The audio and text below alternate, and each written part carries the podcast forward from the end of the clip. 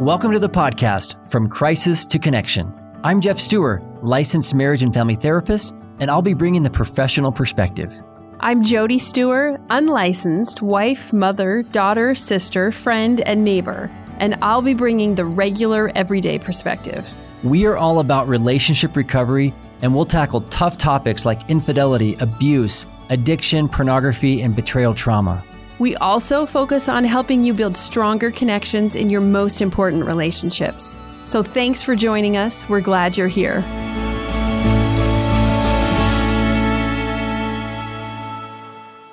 Welcome back, everyone. It's great to be with you every single week. I'm going to fly solo today. I've got some thoughts I want to share with you about a topic that I think gets pretty confusing for a lot of folks working through the recovery process, rebuilding trust, trying to heal from betrayal, and We'll jump into that in just a minute here. But I first want to tell you about a video course you can download called The First Steps to Rebuilding Trust. And this is available using a link in the show notes. It's a video course that I put together to answer some of the basic questions around rebuilding trust. And there's a lot of confusion and chaos in those early days and weeks. And even if you've been in this process for quite some time, there's a lot you can learn. And sometimes it's good to go back and review and make sure you've done a thorough job. So whether you're the one that broke the trust, you're the one that is betrayed, or you're just trying to figure out how to strengthen your relationship, I think you'll find a lot of great resources in this course. Again, click on the link in the show notes and I'll send it to you immediately. A lot of times in the recovery process, words can get used that I think can be harmful. They can be confusing. They can actually frame things in a way that creates more suffering. And at the same time, if these words are understood and used correctly, they can create healing. They can create hope and connection. I want to introduce a couple of these words in this episode today. Worthiness, trust. A lot of the times there's a lot of suffering around the idea of worthiness. In my faith tradition, especially for folks that are coming from a spiritual religious background, words like worthiness get used a lot to talk about things that are probably more related to trust. So, for example, in my faith tradition, the word worthiness really means trust.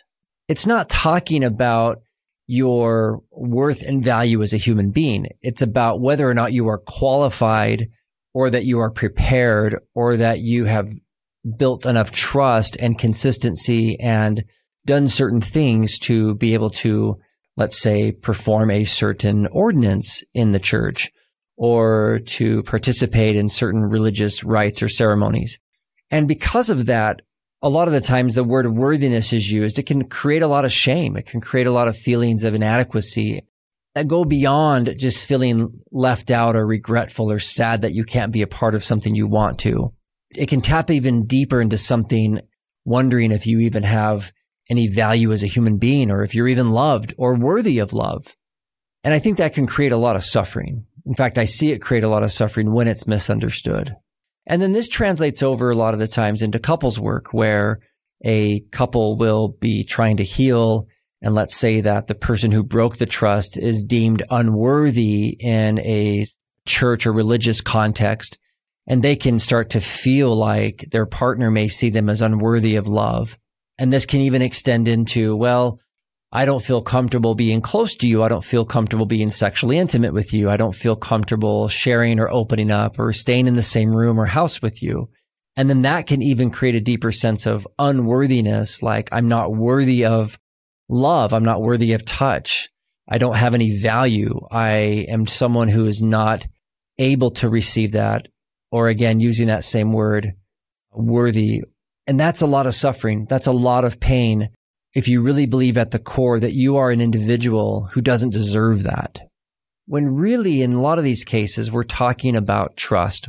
We're talking about being qualified or capable, which is very different than your core worth and value as a human being. I think it creates a lot of suffering. And I want to help undo that by just speaking as clearly as I can and separating out what we're really talking about with these things. So let me back up and let's just talk about definitions here for a minute. So first of all, trust is about behavior. Trust is about patterns. Trust is about demonstrating a certain amount of competency. It's about displaying your values. It's displaying your beliefs. It's displaying who you are in terms of how you show up in the world, how you interact, what you say, what you can be counted on. Those kinds of things. That's trust. Trustworthy people have value. Untrustworthy people still have value. I'll say it a different way. Trustworthy people have worth. Untrustworthy people still have worth. Our worth, our value as a human being does not change based on our trustworthiness. This might be challenging to some people. You might hear that and say, well, when I'm not trustworthy, I get treated like I'm less valuable. I get treated like I'm less worthy of receiving love. Okay.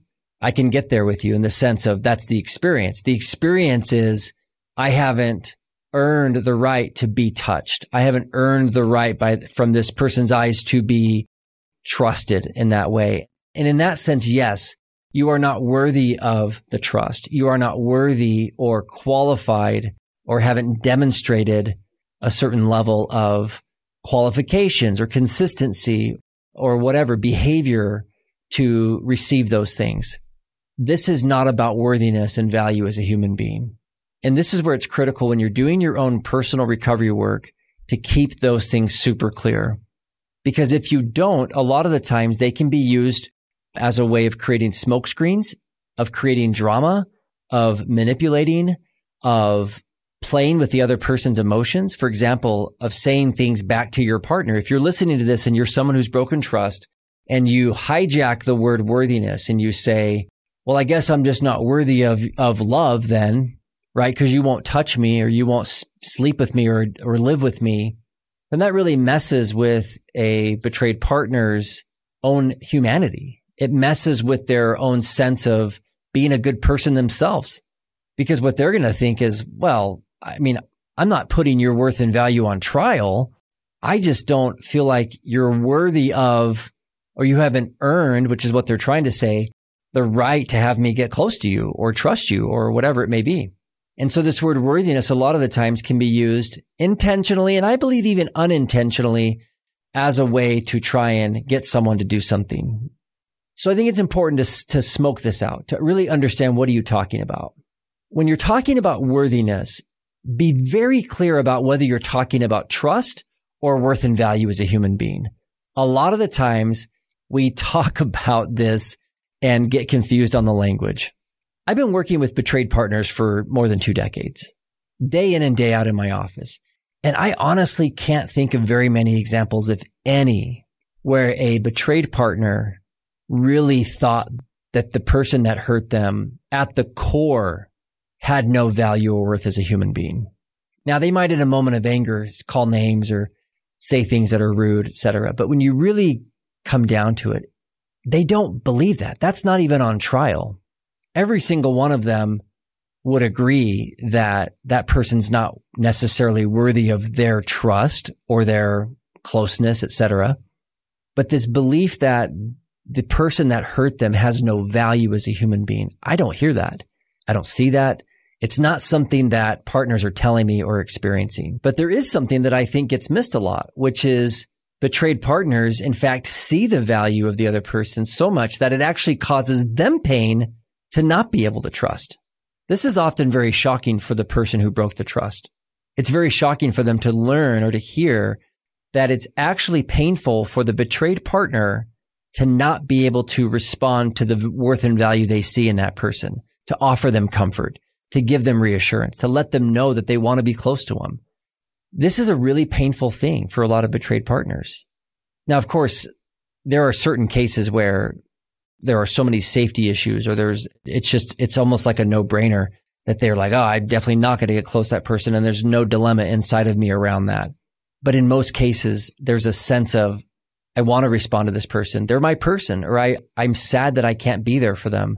I want to just emphasize that if you are struggling with this concept of my partner doesn't think I'm worthy as a human being, if you want to ask them, if you want to say, so when you don't want to get close to me, or when you're not wanting to touch me or be whatever, close to me, live with me, whatever the boundary may be, does this have to do with me not being worthy of love and belonging or have value as a human being? Or is it that I just haven't earned the right and that you don't trust me? I'm not a betting man, but I would bet that pretty much most, if not all, the responses are going to be, well, it's that I don't trust you. I'm not putting your worth and value on trial. And if you're the person that's recovering and healing and trying to, or you're the person that broke the trust and you're trying to recover that trust back, if you make it about your worthiness, you will end up creating a smokescreen that will make you a very unsafe person for your betrayed partner because essentially you're telling them that they're saying something that they're not and it's going to confuse things and it's going to derail the process. If you can stay grounded in the fact that you're not a trustworthy person, that you've lost the trust and that you can also rebuild that trust, maybe not with them. I don't know. Every case is different, but that you have the capacity to become a trustworthy person then you don't get into this totally pointless argument around your worth and value as a human being. The reason it's a pointless argument is because nobody can put your worth and value on trial. Nobody can. It's fixed. You as a human being have worth and value. It's built in from birth. Some would say before birth, depending on your religious tradition, but it's built in. It's fixed. Nobody can take it from you because nobody gave it to you. Trust is earned. Someone gave you their trust. You took it away. So now you have to do things to restore it back. Hopefully you can see the difference with that. Those are so different. And getting those straight will create way less suffering for you and for your partner. Okay. So if you're struggling with feeling like you're worthless, if you're struggling with feeling like you're not a good person and that you are just buried in your own shame and you're not worthy of love or touch or belonging or connection, I want you to be able to spend time with people that can affirm your worth and value, that don't have trust issues with you. That's a great place to start. It can be a bridge. Trying to get that from your partner when they're untrusting of you will sometimes send signals that make it hard to see that you still have worth and value. And they shouldn't have to cross their own lines of trusting you or extending closeness or anything over to you just in an effort to help you feel like you're a good person. Now, some might be able to do that. Some might be able to reassure you and say, you know what? I don't trust you, but I still think you're a good person at the core. I think you have worth and value. Some might be able to say that. That can be hard for others. I think you have to take responsibility. If you're the person who broke the trust, you have to take responsibility for establishing and maintaining your own view of your own worth and value. Me personally, I get that from my connection with God. I'm a practicing Christian. I absolutely get that deep connection, that sense of worth and value from my own connection with God. I'll go into nature. I'll go into sacred places. I'll read scriptures. I'll pray. I'll meditate. I'll connect to humanity. I will have a deep sense that I have worth and value no matter what anybody says or believes about me, including my wife, including my children, including my parents or anybody I'm close to. I have to be deeply anchored in that truth no matter what happens. At the same time, of course, I'm like you, vulnerable to what the people I love think about me and how they treat me. And so you have to do some personal work and recognize and have compassion for their experiences. And that's probably another 10 episodes of a podcast to talk about all those things. But I am responsible for my own connection to my own worth and value as a human being. And likewise, I am responsible for the level of trust I create with those around me. The level of trust I create and how worthy I am of their trust is something I can do something about. I can control that. I can give it. I can take it away. The worthiness isn't up for debate. I'm not having that conversation with anybody else about whether I'm worth anything. I might in a moment of my own shame or my own, you know, personal drama or emotional immaturity want to, you know, engage in that conversation. But I'm telling you, that's just a big smokescreen. Because if I'm honest with myself, I know that that's really not up for debate. So if you're struggling with your own sense of worth and value, that's shame work. That's spiritual work. That's deep personal work around getting clear on that. The work around rebuilding trust and showing up in the world as a trustworthy person is also a process that's more behavioral. That's more about actions and about patterns. And there's a lot that goes into that process. I've written courses on this. I've taught a lot about it. It's something that I'm personally committed to in my own life as well to become a trustworthy, a more trustworthy person in my relationships. And it's something we all have to take responsibility for because we can influence that. I hope you can keep them separate and keep them clear. It will make your recovery journey a lot smoother as you understand those differences so that you don't end up in conversations that aren't actually supportive of what you're trying to do. Thanks so much for listening. It's great to be with you. I love connecting with you every single week on this podcast. Make sure to check out the free course download in the show notes. You can click on the link there and I'll send it to you right away to give you more support and resources in this uh, recovery journey that you're doing. Have a great week, everyone. I'll catch you in the next episode.